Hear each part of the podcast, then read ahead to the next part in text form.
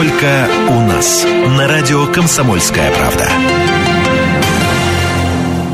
Добрый день, дорогие друзья. В студии Татьяна Аронова на радио «Комсомольская правда». Я сегодня встречаю очень дорогого гостя. Назову только его имя, потому что в представлениях в особых он не нуждается. Сегодня в нашей студии в гостях э, один из самых современных, один из самых известных современных художников Никас Сафронов. Добрый день. Добрый день, Танечка. Друзья, сегодня у нас открывается выставка в нашем городе на проспекте Мира 12 в художественном музее имени Сурикова. Открывается выставка работ Никаса Сафронова Сафронова под названием «Избранная».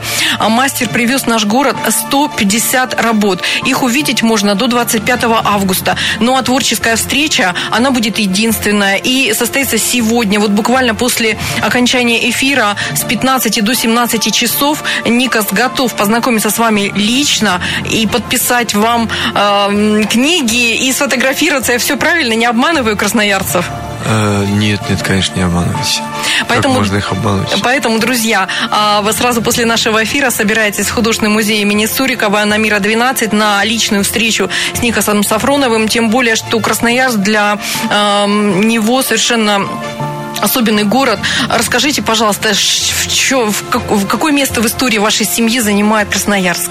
Ну, Красноярск, во-первых, моя мама познакомилась с своим папой, который приехал с Сахалина на время а, в командировку. Он сам из Симбирска. Вот мой дед священник и прадед и так далее, и так далее. То есть много поколений священников. И а, моего деда уже репрессировали. И отец закончил танковое училище и попросился подальше, то есть на Сахалин. И он случайно пришел в командировку, приехал в Красноярск и увидел мою маму, которая была ссыльной из а, города Поневежица, маленький такой литовский городок. А, вот до войны их сослали, у них была мельница, раскулачили, скажем. Вот, и здесь они познакомились, и здесь они, по-моему, женились, или, или он забрал ее отсюда, но, во всяком случае, вот это было знаменательно, я сейчас не помню. Их обоих уже нет, к сожалению, вот. Но я всегда хотел э, сделать здесь выставку, поучаствовать в каком-то проекте. Я приезжал сюда, но коротко, на один день. Меня приглашал Федор Конюхов, вот, открывая музей здесь. И это было лет восемь назад, по-моему, если не больше. И сейчас снова, снова приехал уже с выставкой. И для меня это дорогая, как бы, дорогой край и э, дорогая сердцу история. Вот с этим связано город. И, конечно, я закончил Суриковский институт э, в Москве и здесь родился Суриков, и здесь у него э, дома я хотел давно посетить, и был, не было повода такого большого, чтобы все бросить и поехать. Но вот повод появился, и вчера я там был, давал интервью, смотрел, фотографировался. Очень красивый дом, замечательный просто. Такая атмосфера, еще скошенная трава свежая. Они только скосили запах, и я был покорен. Вот. И вокруг дома, правда, такие безобразные. Ну, старые, не сталинские, к сожалению, а такие хрущевки или там брежневские. Но все равно вот, деревья, березки, которые он посадил, создавали такой уют и оригиналы. Много оригиналов живых, э, практически все сто процентов оригиналов. И более того, я им предложил э, вот написать Сурикова, как я его представляю, вижу. И они любезно согласились и примут, и повесят э, в музей, где картина только его. Вот, так что здесь все совпадает. Многое, что совпадает, а судьбоносная такая встреча с этим городом и памятная для меня, для, моего, для моей семьи. Вот, я привез действительно 150, отложили, не будем их обманывать, только 120, потому что 30 просто не вошли на стены. Я не хотел вешать одну над одной, и нужно было расстояние, чтобы люди могли посмотреть. Сегодня действительно будет встреча творческая, вот. И я хотел поспать, мне говорят, нельзя, люди что придут. Э, да, по-моему, заплатили что-то, то, чтобы увидеться. Денег этих, к сожалению, не вижу, которые ну, не, не сплю я, деньги забирают другие. Вот, и я всю ночь чистил текст один, к сожалению, не очень а, удачно. Я говорю одно, люди пишут совершенно другое, а я не могу, чтобы это выходило в свет в таком виде. Потому что иногда читаешь, э, ну, были такие бывает момент, когда не успеваешь прочитать и думаешь, как, вообще он известный стал с таким. То есть настолько они тебя э, искажает, что по меньшей мере человек не образованный там. Вот, ну, каждый как бы испорчен мир своей воспитанности. Ну, вот для этого и нужно приходить на радио «Комсомольская правда». Здесь вы говорите сами, никто и уже вас не исказит. Эфир, да. Прямой, прямой эфир, эфир, да. Ну, вообще приятно, я люблю «Комсомольскую правду», это правда, действительно. И они когда-то вот сделали э, серию «Лучшие художники мира», э, куда я попал а, я не думаю, что Извините, случайно. Да-да-да, но... вы, не, вы не просто попали, это первый том. Ну, вы да. открываете эту серию. Ну да.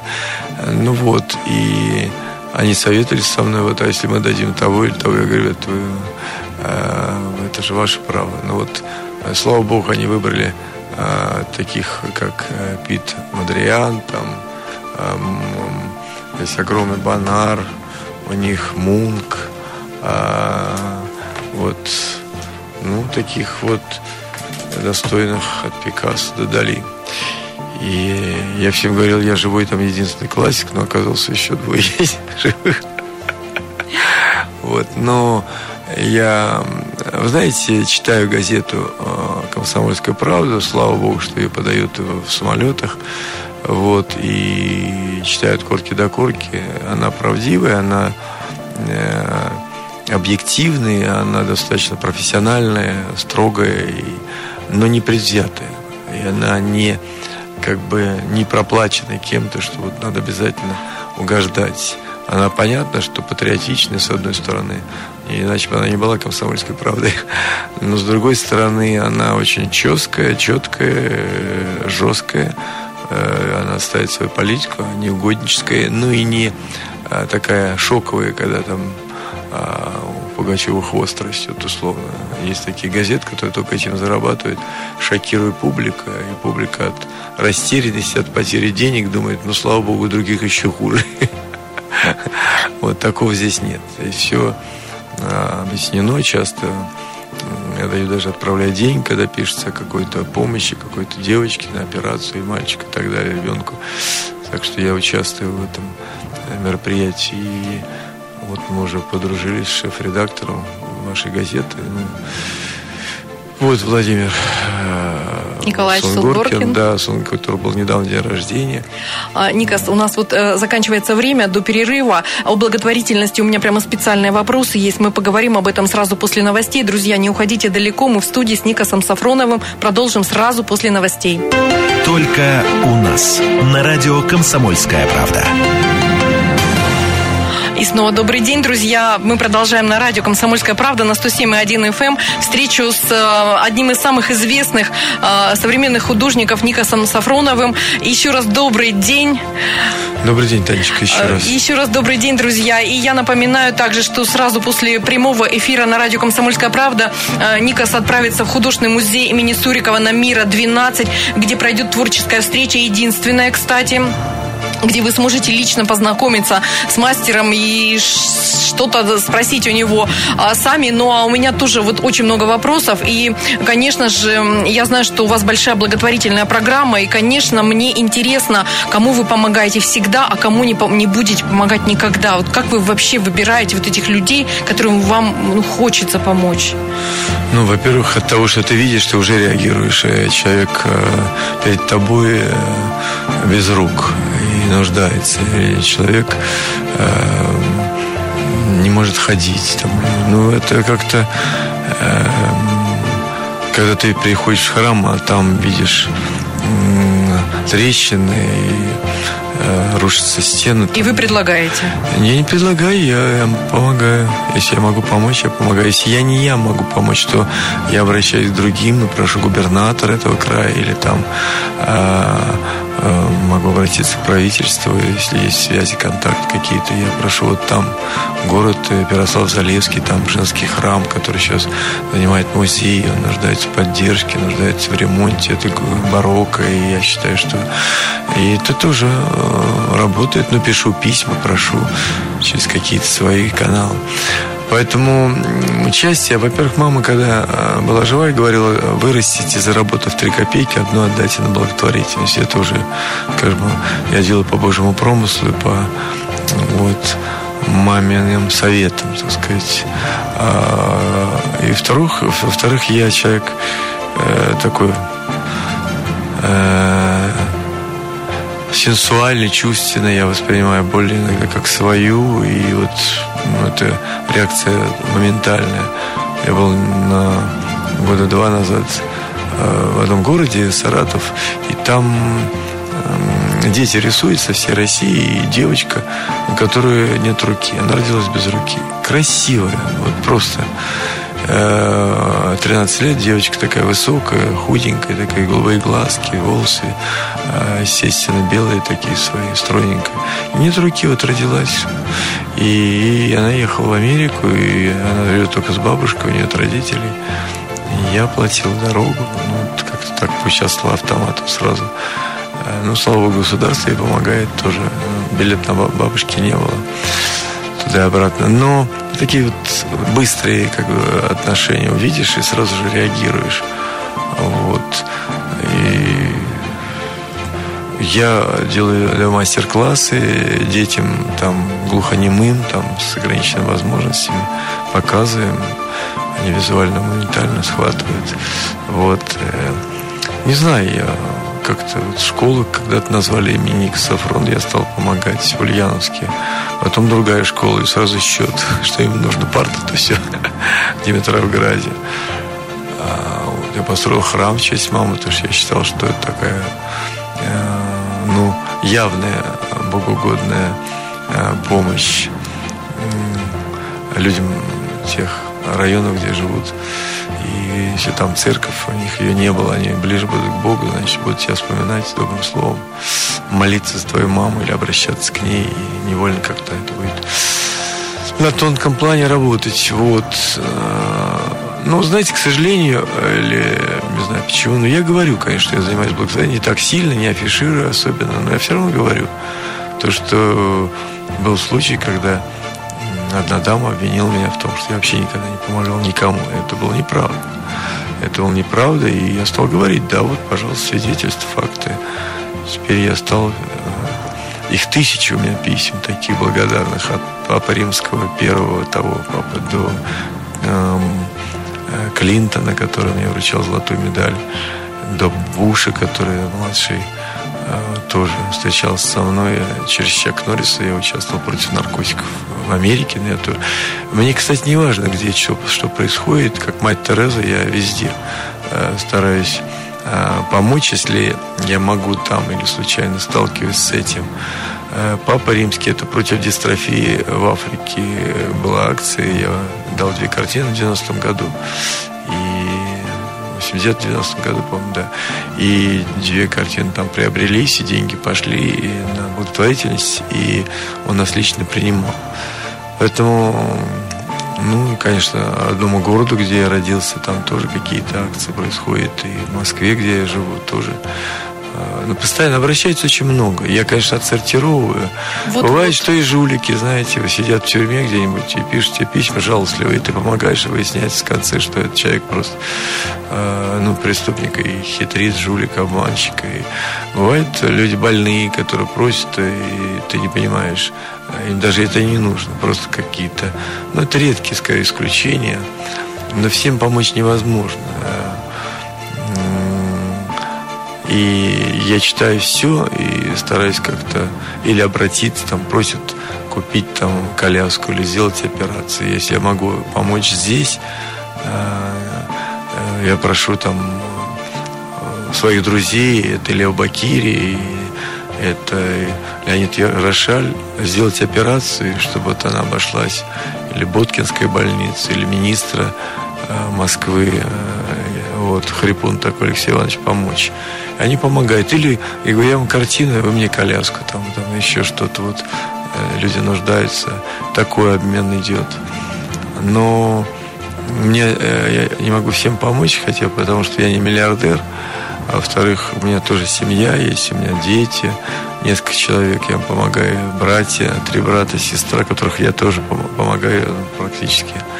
Я содержу всех этих людей, это огромная армия.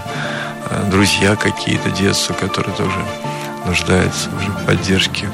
Я больше работаю, но больше стараюсь сделать. И, наверное, такой Божий промысел. Э, у меня в роду священники, и как-то это написано уже мне, карму, скажем, помогать вот, мама помогала, я всегда возмущался в детстве. У нас жили какие-то там бродяги, какие-то дети. А, она была детским врачом, вот, ну, медсестрой. И врачом, когда э, жили, она жила в каких-то маленьких городах и в больших, более таких, как Ульяновск уже, она была медсестрой, ну вот она притаскивала, как привозила детей, отдавала наши вещи, там кормила их, и меня это возмущало, я какой-то был вот такой, мне кажется, моя мама там, и вдруг там еще кто-то там, а, вот,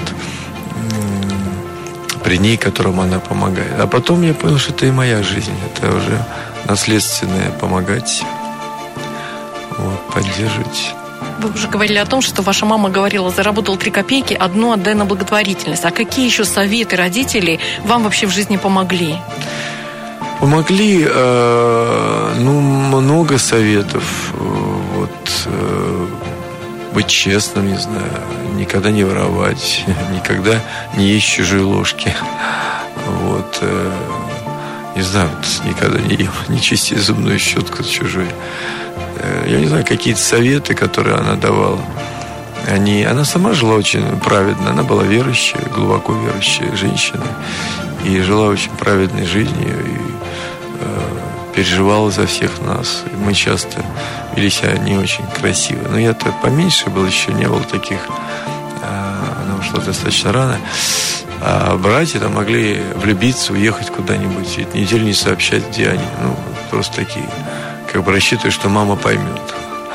А, не было вот такого как бы обязательного отношения. Ну, может быть, неделю нет, но на два дня, на один день все равно мама переживает. Для нее дети и взрослые дети, и маленькие особенно. А когда это уже нам было там за 18, 19, ну, могли такие случаи быть. Поэтому сегодня хочется извиниться перед ней, ну вот хотя бы через строительство храмов. А так уже их нет. Поэтому я советую всем, у кого есть родители, есть какие-то обиды, а, прийти и попросить прощения. Потому что потом не будет такой возможности. Э, захочешь, да не сможешь. Да и перед друзьями, которых мы часто обижаем, а потом жалеем, вдруг что-то с ними что случается. Перед детьми, которых мы тоже не понимаем, но чувствуем, что вот не можем остановиться и понимаем, что не правы. А по инерции делаем какую-то не, не, не так что-то. Вот нужно жить в мире согласия, особенно а сегодня, в тяжелые времена, когда и так много негатива, много стресса, много неприятностей, только семья может спасти человека от таких вот невзгод. Друзья, мы не заканчиваем разговор, вернемся в студию сразу после новостей, не уходите. Только у нас на радио «Комсомольская правда». И снова добрый день, дорогие друзья. Сегодня у нас в студии э, Никас Сафронов. Это человек, который не нуждается в представлении. И, собственно, а, повод замечательный. Художник приехал в наш город, потому что открывается выставка работ под названием «Избранная».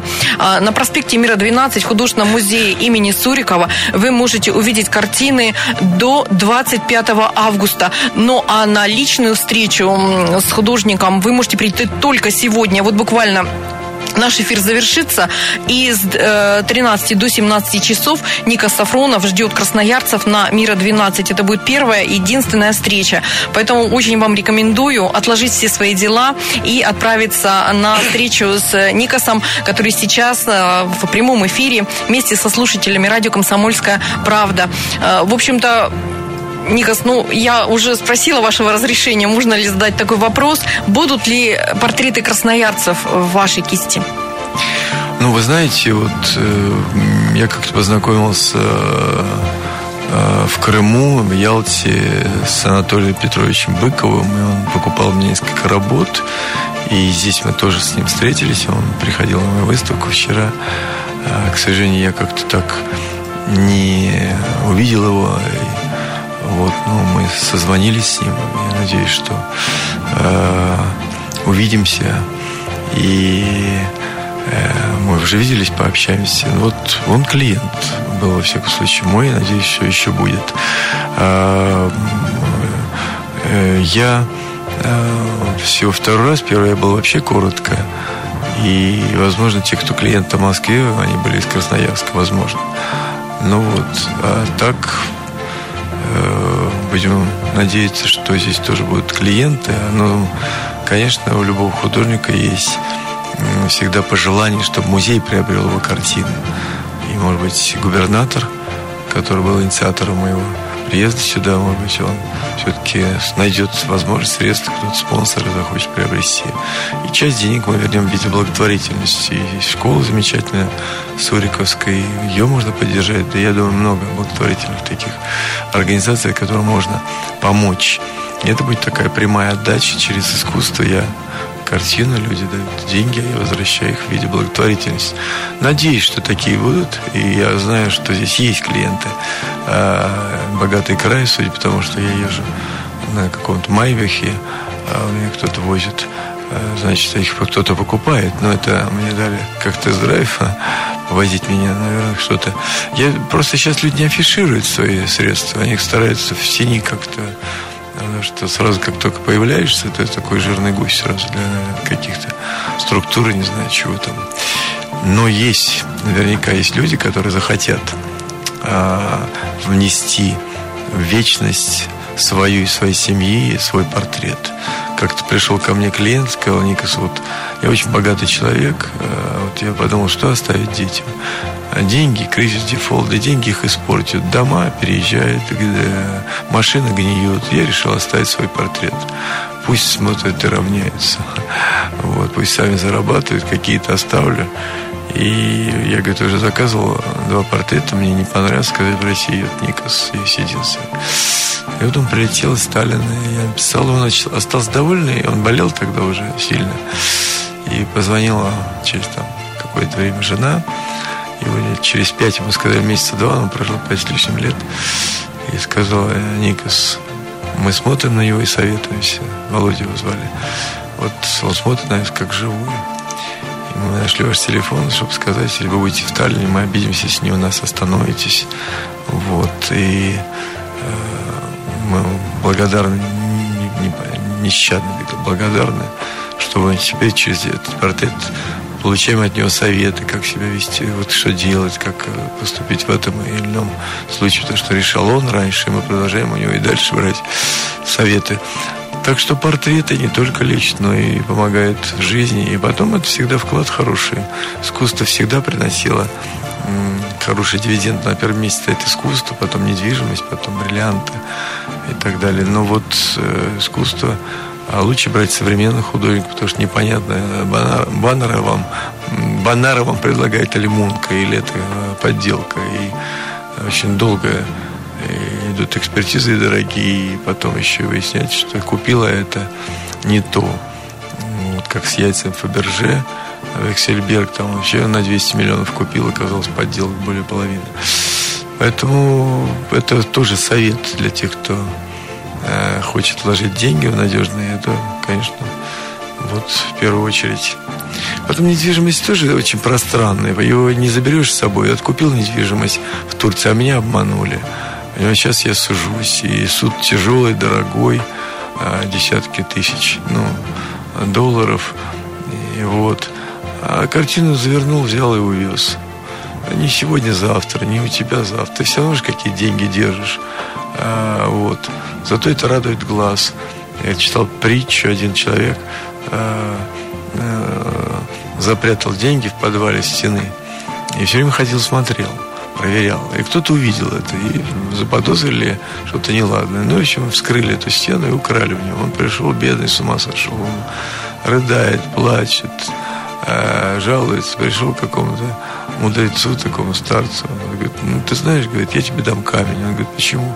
Спрячешь в стену и будешь плакать, будешь считать, что там деньги. Какая тебе разница, ты сами не пользовался. Деньги должны иметь оборот, они должны куда-то уходить, приходить. Но чтобы было надежно, надо брать искусство. Проверенное искусство, может быть, если вы уверены, что это Суриков настоящий, современное искусство, которое приносит, кстати, 20% годовых, а старое искусство только 12%. Но, правда, при войне каких-то коллизиях. Старый приносит 8%, а современный только 5%. Но война же не всегда идет. Поэтому искусство – это хорошее вложение. Вот, и э, приносит хорошие результаты, позитивные. У меня люди приходили, говорят, вот ваша картина вылечила нашего ребенка, он был больной. Э, женщина у нее э, сын сатанист, вдруг она узнала, что он сатанистом стал. И сказал священник, надо икону Богоматери э, Казанскую. И она вас не увидела, что я ее пишу. Я действительно пишу иконы, и умолила меня, написал, подарил. И она вот молилась, он ушел. Это тоже работает на тонком плане. В Оренбурге, например, перед последним днем, перед закрытием Государственный музей, вот, опечатали две, два зала пломбами включили монитор, а утром проверили, а там летают шары по залам. Энергетика. Я видел потом фильм BBC, и там тоже про пирамиды. Какие-то пирамиды живые, где летают такие шары, какие-то совершенно не живые, там ничего не летает. Поэтому картина – это импульс, это энергия, сгусток, который передают люди, которые приходят в музеях. Они же не приходят, в общем-то, а, с чаями, как в церковь. Они приходят насладиться, получить удовольствие, расслабиться, отвлечься от этих бытовых. И поэтому вносят всегда в картину какую-то позитивную энергию, которая потом передается другим, и люди могут чувствовать, как они помогают, лечат, как икона. Вот. Ну вот вы говорили о том, что написали около 15 портретов Софи Лорен. Скажите, это рекорд? А, или есть люди, я у которых... Думаю, рекорд, я думаю, рекорд. И это рекорд, да? И, да, у нее есть работы. Она просила меня недавно, чтобы я помог ей сделать выставку в России. Вот, она ну, полностью доверяет мне, во всяком случае, в этом деле. И у нее около 200 портретов, даже больше. И там и Пикассо и рисовал, и Дали, и а, Магриты, по-моему. То есть огромное количество. И Орхол. У нее много портретов великих. И вы конечно, дорогая, может быть, она в Красноярске пройдет при поддержке и при вашем как бы заявлении на всю страну, а «Комсомольская правда» слушают все и читают э, все практически самые популярные газеты. И, может быть, кто-то найдет, скажет, да, почему нет. Но это серьезная программа, это должен город участвовать, это должен а, быть музей серьезный такой, где будет показ ее портретов. И она приедет, конечно, сама. Вот, ну, страховка, перевоз, это все стоит. Может быть, здесь будет София Лорен, я эту инициативу с удовольствием поддержу. А скажите, а бывают такие случаи, когда вы ну, отказываетесь писать портрет по каким-то причинам или отказываетесь показать свою картину или не показываете ее вообще никому? Бывают такие случаи? Ну, практически нет. Ты же пишешь для кого-то картины. Ну, за исключением, может быть, а, любимая женщина, там, а, полуобнаженная, скажем. Не знаю. Но все равно ты э, кому-то показываешь это. Просто не всем есть сюжет, который, может быть, вот восприниматься не очень, так сказать, настроенная там. Вот я не показываю, например, Ростропович, мне приснился сон, сон а Ростропович, а сзади смерть играет на скрипке. Ну, как-то так. А, вот не показываю, потому что это... Хотя его уже нет, и я писал в тот момент, когда он больной был.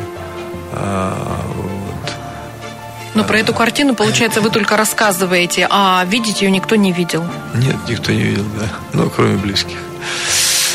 Я вот э, считаю, что есть опусы, пробы, которые тоже не надо показывать. Я, например, очень много э, выбрасывал, а часть дарил. А теперь я жалею, что дарил, потому что сейчас бы я заменил на более хороший, а тебе выбросил жук. Не все надо показывать. Друзья, разговор продолжим сразу после новостей. Не уходите далеко. Только у нас. На радио «Комсомольская правда». Добрый день, друзья. В студии Татьяна Аронова. У нас в гостях сегодня просто замечательный гость, который даже не нуждается в представлении. Достаточно просто назвать его имя. Это Никас Сафронов. Я напоминаю, выставка его работ под названием «Избранная» уже открылась. Она будет работать до 25 августа, и вы можете ее посмотреть. Ну, а встреча с мастером будет только одна, и она будет сегодня с 15 до 17 часов. Художественный музей имени Сурикова, проспект Мира, 12. Пожалуйста, не опоздайте, не пропустите. В общем-то, мы э, сегодня очень много тем с вами подняли. И о благотворительности поговорили, и о семье, и о портретах. И вот, эм, конечно, хочется еще задать несколько вопросов, касающихся вот как бы, ну я не знаю, будущего что ли. Вот э, насколько я знаю, э, вот старые мастера, художники, у них всегда были какие-то ученики, какие-то школы. А вот что современные художники, есть ли у них ученики? Вот, например, у вас есть? Ну, у меня есть ученики, конечно. Во-первых, я преподаю в Ульяновском университете, филиал МГУ. Там есть факультет дизайна. Вот. И э, это тоже такой вот как бы э, ну, это как бы не, не совсем, наверное, ученики, они же студенты. Ну, ну студенты, это... но я преподаю э, детям с ограниченными возможностями, они тоже мои студенты, мои такие вот подопечные, которых я отвечаю. Я делаю мастер-классы, встречаюсь с ними. Э, так вот специально э, держать э, группу, которая бы могла и помогать тебе, у меня таких нет. Я делаю такие акции, я работаю сам, и благотворительность такая несет чисто такой преподавательский характер, где ты приходишь, показываешь, э, они рисуют, ты там, делаешь им помечания, но это э, происходит там раз в неделю, наверное, приходит ко мне в Москву вот, из Подмосковья или иногда из других городов приезжают специально. И я это делаю у себя в студии, в моей большой студии.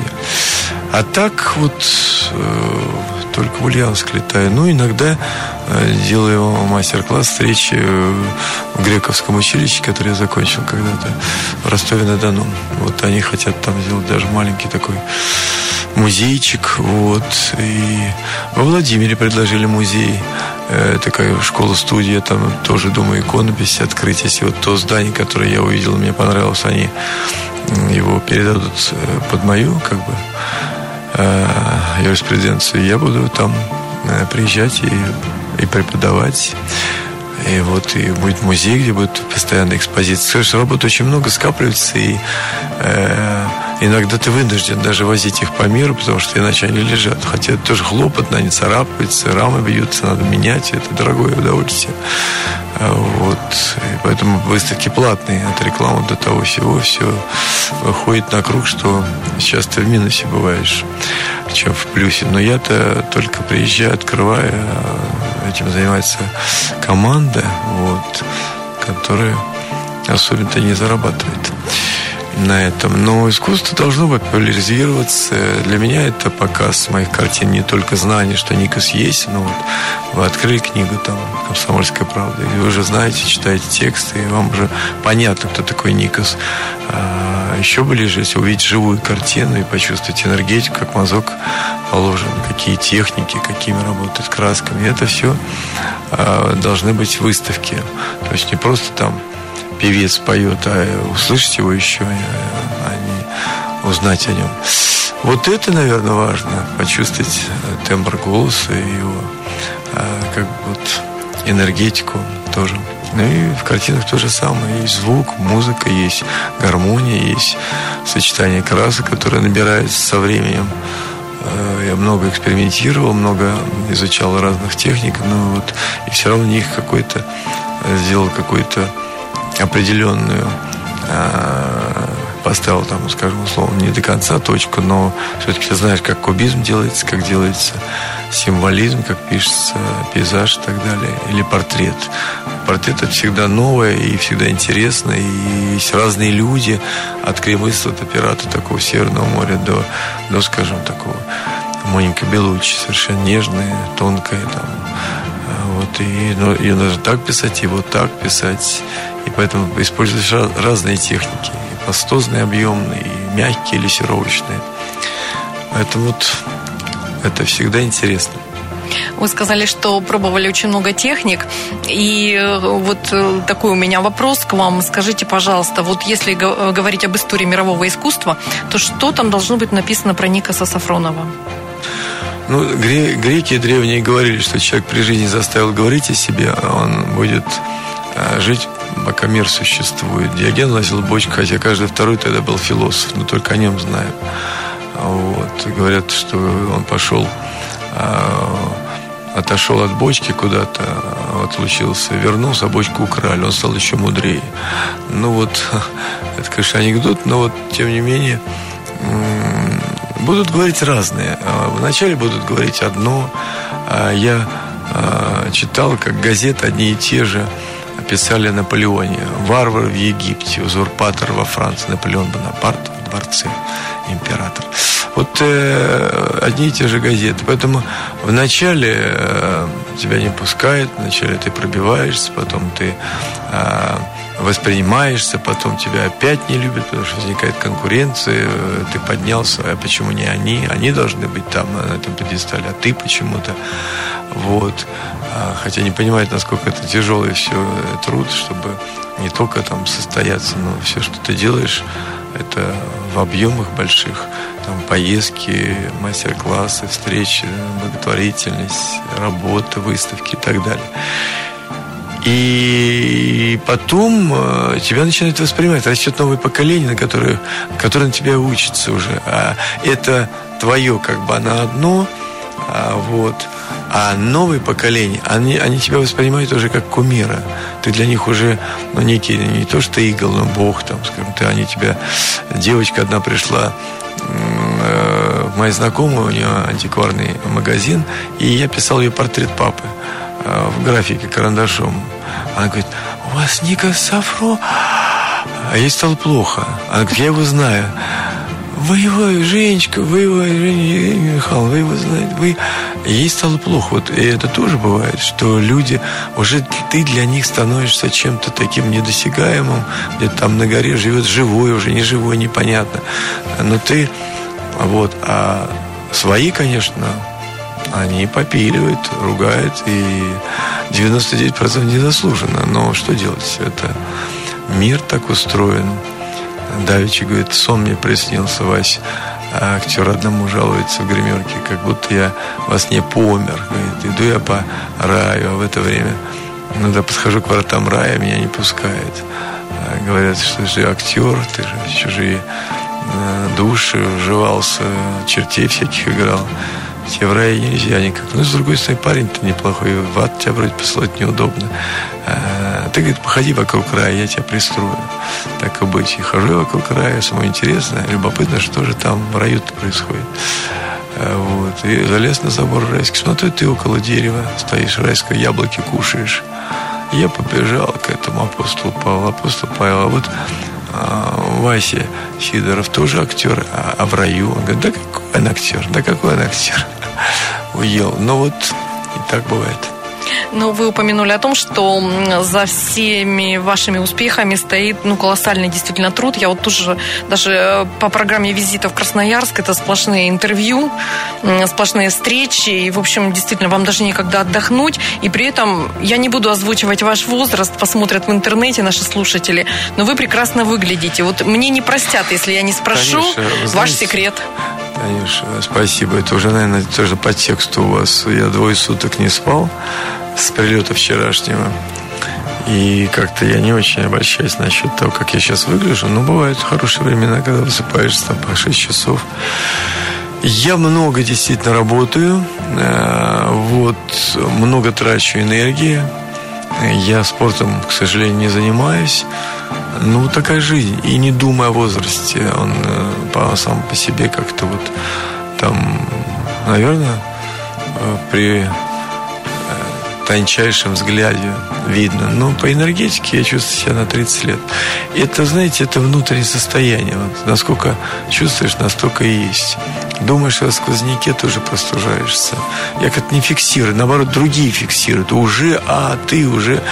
И, и как-то ты начинаешь думать, да, действительно, я же был маленький, а вот тогда в таком возрасте были уж глубокие там какие-то старики или там. Да для нас девочка 18-летняя, когда я учился в школе, была бабушкой уже. Нам казалось, что она такая старая, взрослая, ну, женщина. Хотя нам там 15, а ей там 18. Это огромная разница. Ну вот на этой а позитивной ноте, да, а, на этой позитивной ноте мы, к сожалению, вынуждены закончить наше время истекло, и я с сожалением прощаюсь с вами. Напоминаю красноярцам, что буквально с 15 до 17 часов только сегодня с Никосом Сафроновым вы можете познакомиться лично в музее Сурикова на Мира 12. Только у нас на радио «Комсомольская правда».